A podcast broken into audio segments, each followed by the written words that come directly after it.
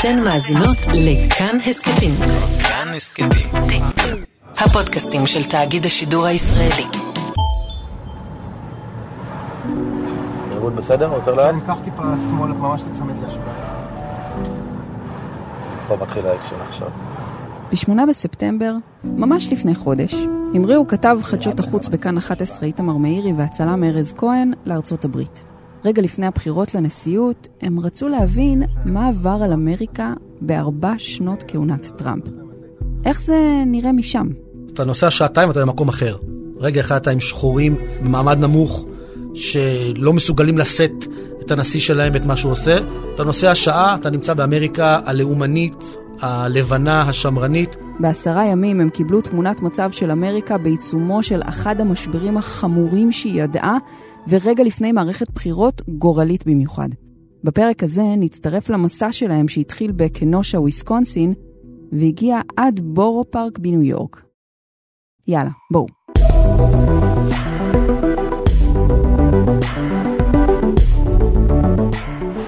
President Trump, another four years, my friend. Hoorah. No more. He has mental issues. He's crazy. So Joe Biden and Kamala Harris is going to be the next president. They're more qualified to run a powerful country like this. He has a tweet to back him up. I got people, man. Let's go, let's go, let's go.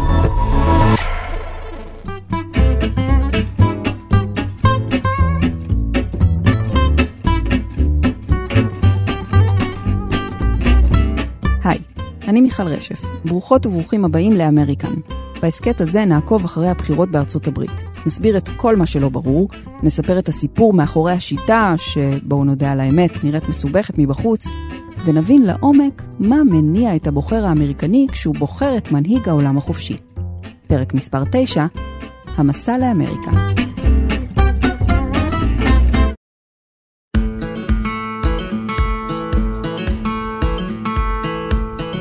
טלפון על שקט? הופה, טלפון על אה, שקט. יפה, והפוך. יפה. טוב, איתמר, קודם כל שלום. שלום, תודה שבאת. הפודקאסט הראשון שלי. אנחנו מאוד שמחים אה, להיות הראשונים. תגיד, לפני שנסעת, מה הדבר שהכי סקרן אותך לדעת לגבי ארצות הברית?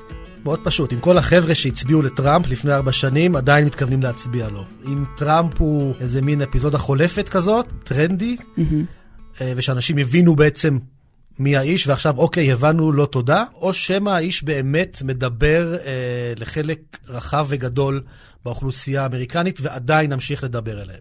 טוב, עשית משהו שנראה לי רבים מאיתנו אה, רק מפנטזים עליו בחצי שנה האחרונה. אה, רבים, רבים מהם, אחת. אה, כן, רבים מהם גם יושבים פה באולפן, וזה לעלות על טיסה ולנחות בארצות הברית. אתה נוחת בשיקגו, מה הדבר הראשון שאתה מבחין בו? נוחת בשיקגו, דבר ראשון, כולם עם מסכות והרבה מאוד שלטים מפחידים שמזהירים אותך שלא תוריד את המסכה, אבל זה בסדר, אחרי שהייתי במטוס 11 שעות עם מסכה, זה לא היה אתגר כזה גדול. אבל uh, אם את מתכוונת למסע עצמו, אז בשיקגו אספנו את הרכב קודם כל, והיעד הראשון שלנו היה משהו כמו 50 דקות נסיעה מצפון לשיקגו, כנושה.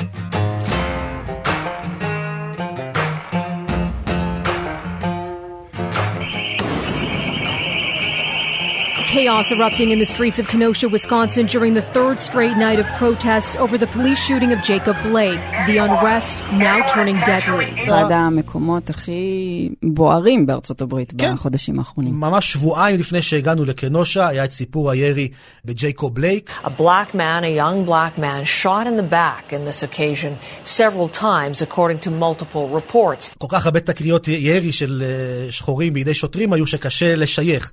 אז זו התקרית שיראו אה, שבעה כדורים בגב של אדם שחור שנכנס לאוטו שלו מול הילדים שלו.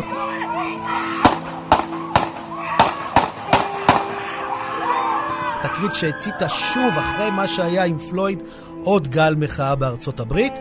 ואת יודעת, אנחנו מגיעים לקנושה, והדבר הראשון שאתה עושה, אתה מחפש את הכתובת שאתה אמור להגיע אליה. קבענו עם אה, כומר בקהילה המקומית שם, כומר שחור. ותוך כדי שאתה מחפש, אתה פתאום נגלה לעיניך מראה מטורף.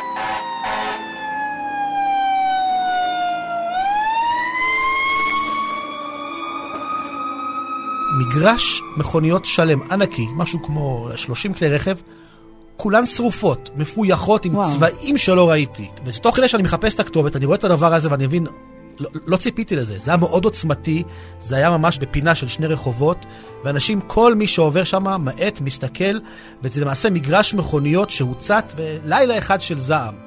באו אנשים, הדליקו רכב אחרי רכב, אתה רואה את זה שם, הריח, הריח כל כך חזק, ודרך המראה הזה אתה בעצם מבין מה הלך כאן, כמה האנשים האלה כועסים. ואת רואה חנויות שנשרפו את רואה, את נכנסת לחנות ואת רואה הכל אבנים, אין שום דבר חוץ מאבנים שבורות והרבה מאוד פיח על הקירות.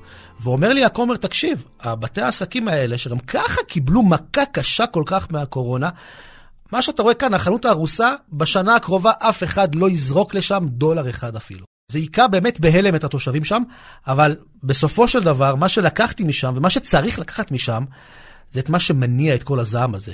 כי כשאתה רואה רכבים שרופים בקנושה, אתה לא חושב על ונדליזם. אתה חושב על כעס, על ייאוש, על מצוקה.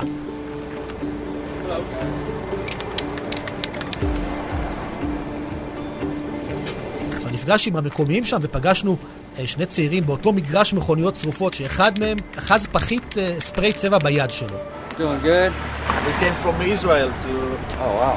רק חסר השוטר הלבן, אה. ויש לי פה סצנה עכשיו. הצעיר הזה לקח את הפחית וצייר לבבות. כתב את המילה לאו על שלדי המכוניות השרופות. My name is Jai. Like, like hi, Jai. I'm from a movement called Carry On. והוא והחבר שלו, במקרה פגשנו אותם שם. הם כבר uh, חודשיים. מסתובבים בארצות הברית, לא היו בבית שלהם, עוברים ממוקד למוקד, מוקדים של אירועים כאלה, כמו קנושה ואחרים. הם מנסים להפיץ את המסר, וזה היה מאוד יפה, מאוד מרגש לראות. שאלתי אותו, שאלתי את אחד הצעירים, איך זה להיות צעיר שחור בארצות הברית ב-2020? הוא שתק משהו כמו חצי דקה, גיחך, ואז הוציא משפט. It's like being fetishized, but not loved. It's like someone looking at you like you're a cool basketball player, but the love for your art or for who you are isn't there. זה פשוט להיות שייך למדינה מסוימת, אבל לא להיות נאהב. זאת אומרת, אף אחד לא אוהב אותך באמת, אף אחד לא מתייחס אליך באמת.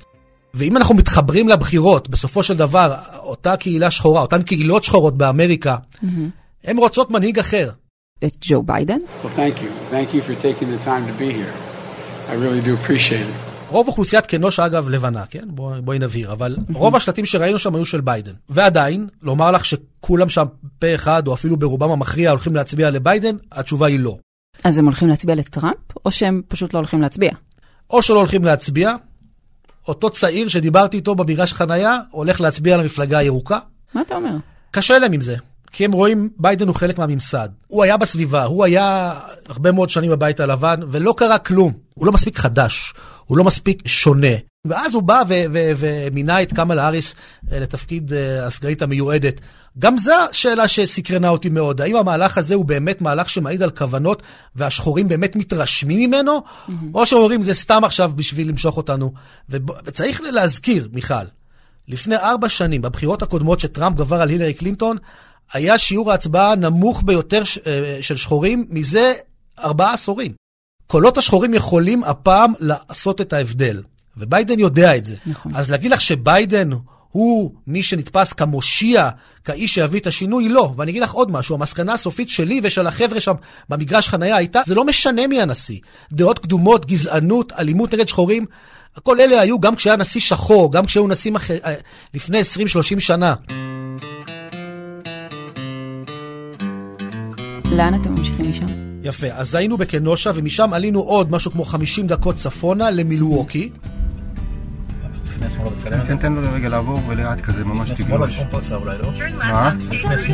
כן, כן. לא הספקתי לשים את השיר של איגי וקסמן ברדיו בדרך למילווקי, אבל הוא התנגן לי בראש. בדרך למילווקי, בדרך למילווקי, yeah. טוב, היינו חייבים.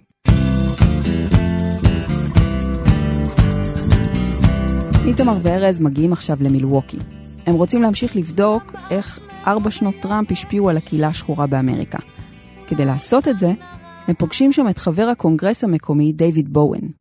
מה שהיה מעניין, הוא פגש אותנו במרכז קהילתי, שהוקם על חורבות בנק, שנשרף במהומות שחורים לפני ארבע שנים. Yeah, so we're here in Sherman, Phoenix. Uh, this building was actually burned down uh, in an uprising in 2016 after the killing of Seville Smith. And uh, the bank that was here, they, they moved across the street. לפני ארבע שנים, 2016, ירי בשחור, סילביל סמית קראו לו. Noon, a former Milwaukee police officer is now charged with reckless homicide for the deadly shooting of a black man. The shooting led to two nights of rioting. Court records הוא נורה בידי שוטרים, מהומות, מהומות מאוד מאוד מתוקשרות. אחד המבנים שנשרף היה בנק, חידשו את המבנה, ואיפה שהבנק הזה היה, בנו מרכז קהילתי, שהמרכז הזה למעשה נותן במה ליזמים שחורים צעירים. יכולים לבוא, לפתוח מספרה, לפתוח פיצריה, לבלות שמה. זה מאוד מאוד סמלי, זה מאוד יפה לראות שבאמת מקום שנחרב בגלל האמוציות האלה של השחורים, בנו אה, מרכז קהילתי שמיועד לאוכלוסייה השחורה, התחלנו שם אחלה פיצה, אה, טעימה מאוד. דווקא מתוך ההרס והחורבן צמח משהו טוב. וזה גם מה שאותם צעירים שחורים מספרים לאיתמר. הם דווקא אופטימיים, לא בגלל איזו תקווה שהממשל אולי יתחלף, אלא בגלל הרחוב, שפשוט יתעורר מחדש. כן. כן. אפילו הפתיע אותי קצת האופטימיות ששמעתי.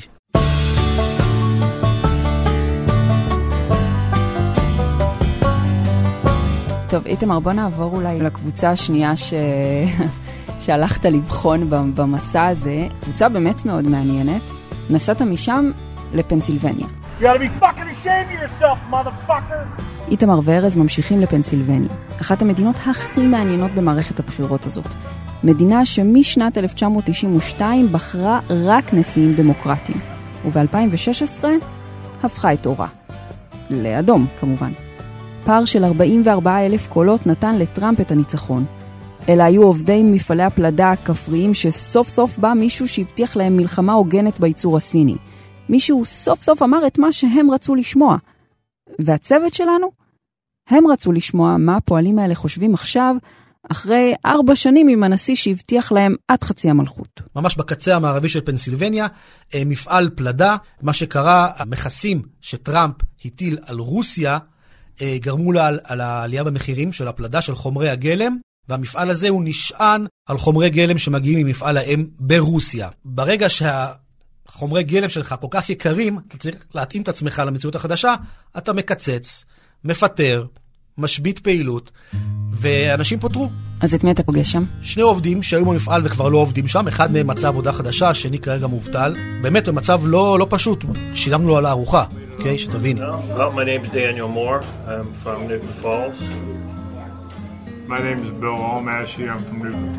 ומה שמעניין, אחד מהם תומך בטראמפ והשני בביידן. I guess to keep it relevant back, back to 2016. you know, after I voted for President Obama for two terms. That, uh, that I ended up uh, walking into the Republican Party headquarters and you know, asking if I could volunteer, and and then from that point it was me doing everything possible to get President Trump elected in 2016. I don't have any regrets in doing that. I'm kind of different from Dan in the fact that I um, I really don't care for Trump. I think he's tried to do some things, but I think he lies more than he tells the truth. אז אני לתומי חשבתי, כמו שאמרתי בתחילת השיחה איתך, שהרבה מאוד מהאנשים האלה יגידו, טוב, זה לא מה שרצינו, תודה רבה, שלום, הבא בתור. אבל לפחות האנשים שאנחנו פגשנו, זה. ממש לא, לא המצב. זאת אומרת, מבחינתם טראמפ הוא האדם הנכון, הם לא רוצים פוליטיקאי. הם רוצים כלכלן, נגיד שהוא כלכלן, הם רוצים מישהו עם פה מטונף. הם רוצים מישהו שישבור את כל הכלים. Because we can't continue to allow China to rape our country, and that's what they're doing. למה? מה, מה הם אומרים? נמאס לנו מפוליטיקאים. פוליטיקאים מבטיחים ולא מקיימים. טראמפ, וזה אותו בחור דן שפוטר מהמפעל, אמר לי, נכון שאני כרגע בלי עבודה, נכון שלי הוא לא עזר, אבל הם אומרים, תנו לו עוד ארבע שנים. תנו לו עוד ארבע שנים והמצב פה יהיה טוב בהרבה. יש אנשים שכבר טוענים שהמצב עכשיו בפנסילבניה הרבה יותר טוב ממה שהיה לפני ארבע שנים. Hmm.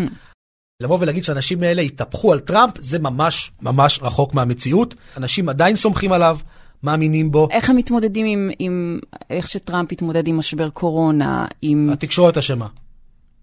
כן, הדמוקרטים אשמים, ברור. הם הנדסו את התקשורת. זה מאוד, זה מאוד פשוט.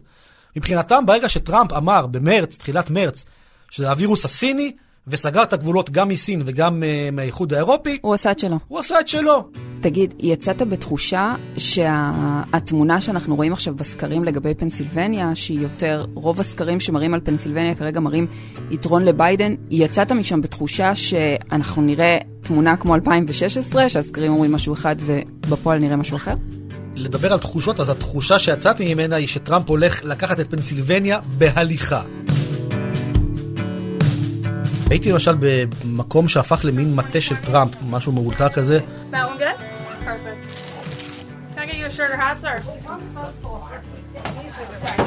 Because some of if they're hanging up with an American flag. Yeah, it's too much. It's too much. Right. Hi. Hi. היא אומרת לי שם, תקשיב, הסקרים הכל שקר, הכל מהונדס. טראמפ הולך לנצח, אנשים פה שמחים ממה שהוא עשה. שמחים מ- מהרפורמות וההסכמים שהוא ביטל, וצריך לתת לו עוד קצת זמן כדי להשלים את העבודה. ובעודה מספרת לי את זה, היא מתארת לי על טפסים שהיא מחלקת, אותה אישה שהיא לא פעילה של טראמפ, היא פשוט יושבת והיא מאוד אוהבת את טראמפ. I think he's 100% for the people. He's put America first, and he's fantastic. He's the people's president, and we're all here supporting him. והיא בבית שהיא עיצבה בצבעי הדגל האמריקני ועם פסל ענק של טראמפ בחוץ, פסל, קרטון כזה של טראמפ. ברצינות? כן, פסל? כן, כן, קרטון בגובה של שלושה מטר, זה נקרא וואו. ממש הבית של טראמפ, הם קוראים לזה. הם מחלקים שם טפסים לכל מי שרוצה להמיר את דתו, או כלומר מפלגתו. ממש כך. ובעודי מדבר איתה, היא אומרת לי, תראה, תראה, תראה, עוברים שני אנשים, זוג מבוגר, שבאו עם טפסים, אנחנו רשומים במפלגה הדמוקרטית, ועוברים למפלגה הרפובליקנית. וואו. היא טוענת שיש לה אה, משהו כמו אלפיים בשבוע שבאים אה, ומחליפים צד מהמפלגה הדמוקרטית למפלגה הרפובליקנית. וואו. אז התמונה שהצטיירה לי פחות או יותר זה שפנסילבניה, אה, שמחוץ לערים הגדולות, טראמפ שולט שם, שלא יהיה ספק. אם נעשה איזה סיכום ביניים קטן, עד עכשיו איתמר וארז ראו את הקיטוב במלוא הדרו. ראו איך טראמפ הצליח מצד אחד לגרום לשונאים שלו לשנוא אותו אפילו יותר, ולתומכים שלו להתבצר עוד יותר בעמדתם. אחרי ארבע שנים, אמריקה כבר יודעת מי האיש שעומד בראשה. עכשיו כבר יש מאחוריו מספיק עשייה שאפשר לשפוט אותו לפיה. אבל לא בטוח שזה הצליח להזיז יותר מדי אנשים לצד השני.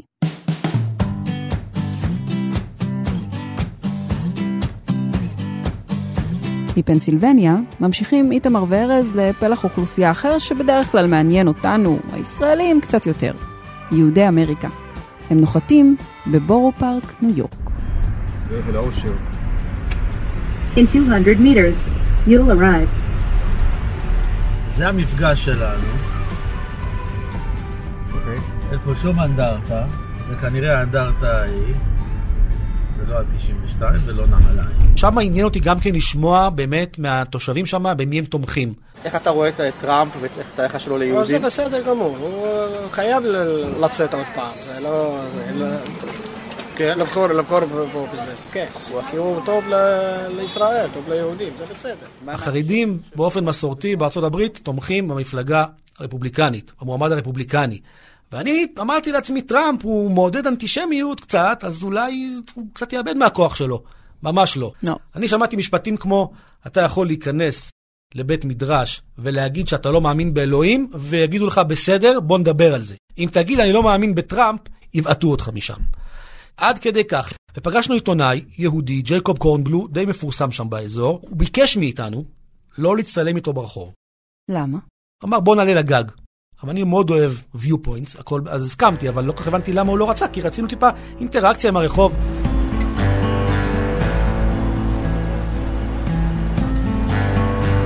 הייתי שמונה שבועות בקוורנטין, וזה היה המקום היחיד שיצאתי לאוויר, כי לא, לא רציתי להסתובב, ממש פחדתי. אז, אז כאילו מתו בערך, פה בקהילה, בערך 20-30 איש ביום. אז הוא סיפר לנו שהוא לפני כמה זמן הוציאו אה, ממש אה, חוזה עליו, אפשר לומר.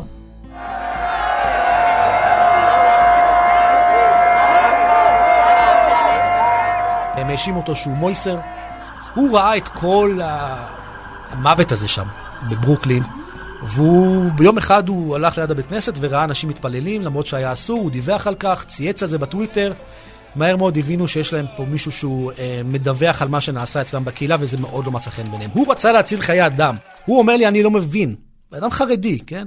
גר בבורו פארק, אומר, אני לא מבין את האנשים שלי. זה חיי אדם, אתם הורגים אחד את השני. אנשים מתים פה. כן. אתם רואים שזה לא מצב רגיל. כן. למה אתם לא לוקחים אחריות על עצמכם, על הילדים שלכם? ומה שהוא קיבל, הבן אדם הזה, שבסך הכל רצה אה, אה, להציל חיי אדם, לדאוג לקהילה שלו, הפך למנודה, למוקצה. תגיד, איך הגיבו אליך? בסדר, בסדר גמור, זאת אומרת, לא... דווקא היו הרבה חיוכים של התלהבות. רואים אנשים, לא מארצות הברית, באמצע הקורונה, זה אטרקציה, אין תיירים באמריקה. אז כל תייר, כל מישהו, אה, ועוד מישראל? אז סחטנו לא מעט חיוכים. תושבים לא בדיוק רצו לדבר איתנו על פוליטיקה, מדי פעם הצלחנו לשכנע איזה מישהו לדבר, אבל מה שבעיניי היה מאוד מאוד חזק זה בעצם לשמוע מג'ייקוב קורנבלום, אותו עיתונאי, עד כמה האנשים שם באמת לא minded למצב. אני גם חשבתי לתומי, אולי הטיפול של טראמפ בקורונה, הכושל, אולי יזיז שם את האנשים, אבל אין, אין, אין מה לדבר. כלפי חוץ, האנשים האלה, הם לא רואים את הדברים שט, הרעים שטראמפ עושה. שאלתי על אנטישמיות, מה הם אמרו לי? תשובה מאוד מעניינת. מה? טראמפ הוא מי שמגן עלינו. אתה אומר אנטישמיות? אז תדבר על רשידה טליב, תדבר על אילהן עומר, תדבר על הדמוקרטים שרוצים to defund the police. הם אלה שמפקירים אותנו, וטראמפ הוא השומר, הוא המציל.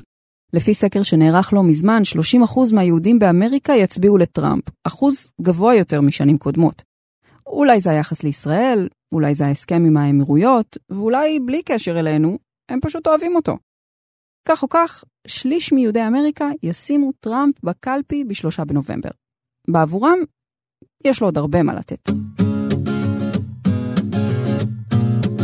מה הדבר שלמדת מהמסע הזה ש... שלא הבנת אותו כאן? זה חידד לי קודם כל עד כמה יש לנו מלא אמריקות בתוך אמריקה. אתה נוסע שעתיים, אתה במקום אחר.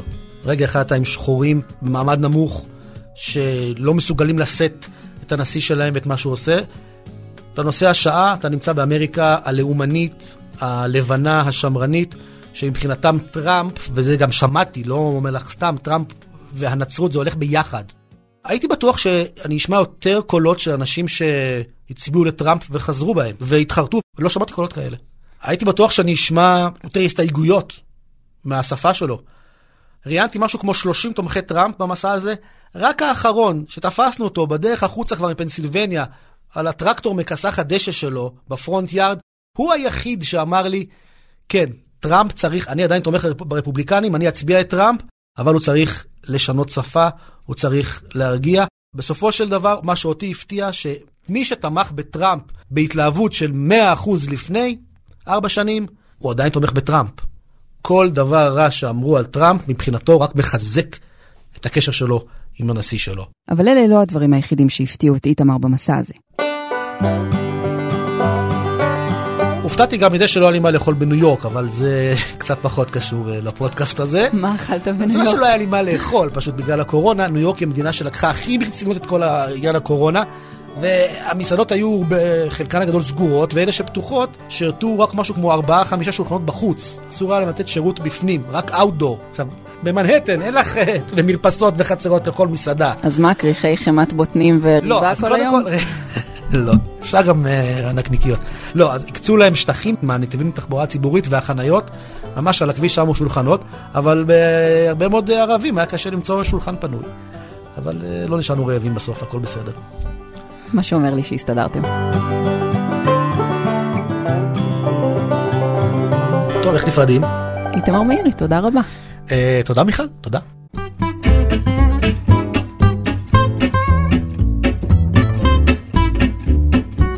האזנתם לפרק של אמריקן. ערכו אותו דניאל אופיר ונועה אקסינר. בצוות מתי ברנהרט ובן יניב. הטכנאים ליטל אטיאס ויובל יסוד. את הסדרה שעשו איתמר מאירי ונתן גוטמן בארצות הברית תוכלו לראות בחדשות הערב בכאן 11 החל מיום ראשון 18 באוקטובר. אם אהבתם את הפרק או יש לכם הערות על מה שאמרנו, אתם מוזמנים ומוזמנות לכתוב בקבוצת הפודקאסטים שלנו כאן הסכתים. תוכלו לכתוב גם בדף של כאן חדשות בפייסבוק, או בחשבון שלי, מיכל רשף, בפייסבוק או בטוויטר. הסכתים נוספים מבית כאן חדשות תוכלו למצוא באפליקציית הפודקאסטים האהובה עליכם, באתר שלנו וגם בספוטיפיי. אני מיכל רשף, נשתמע.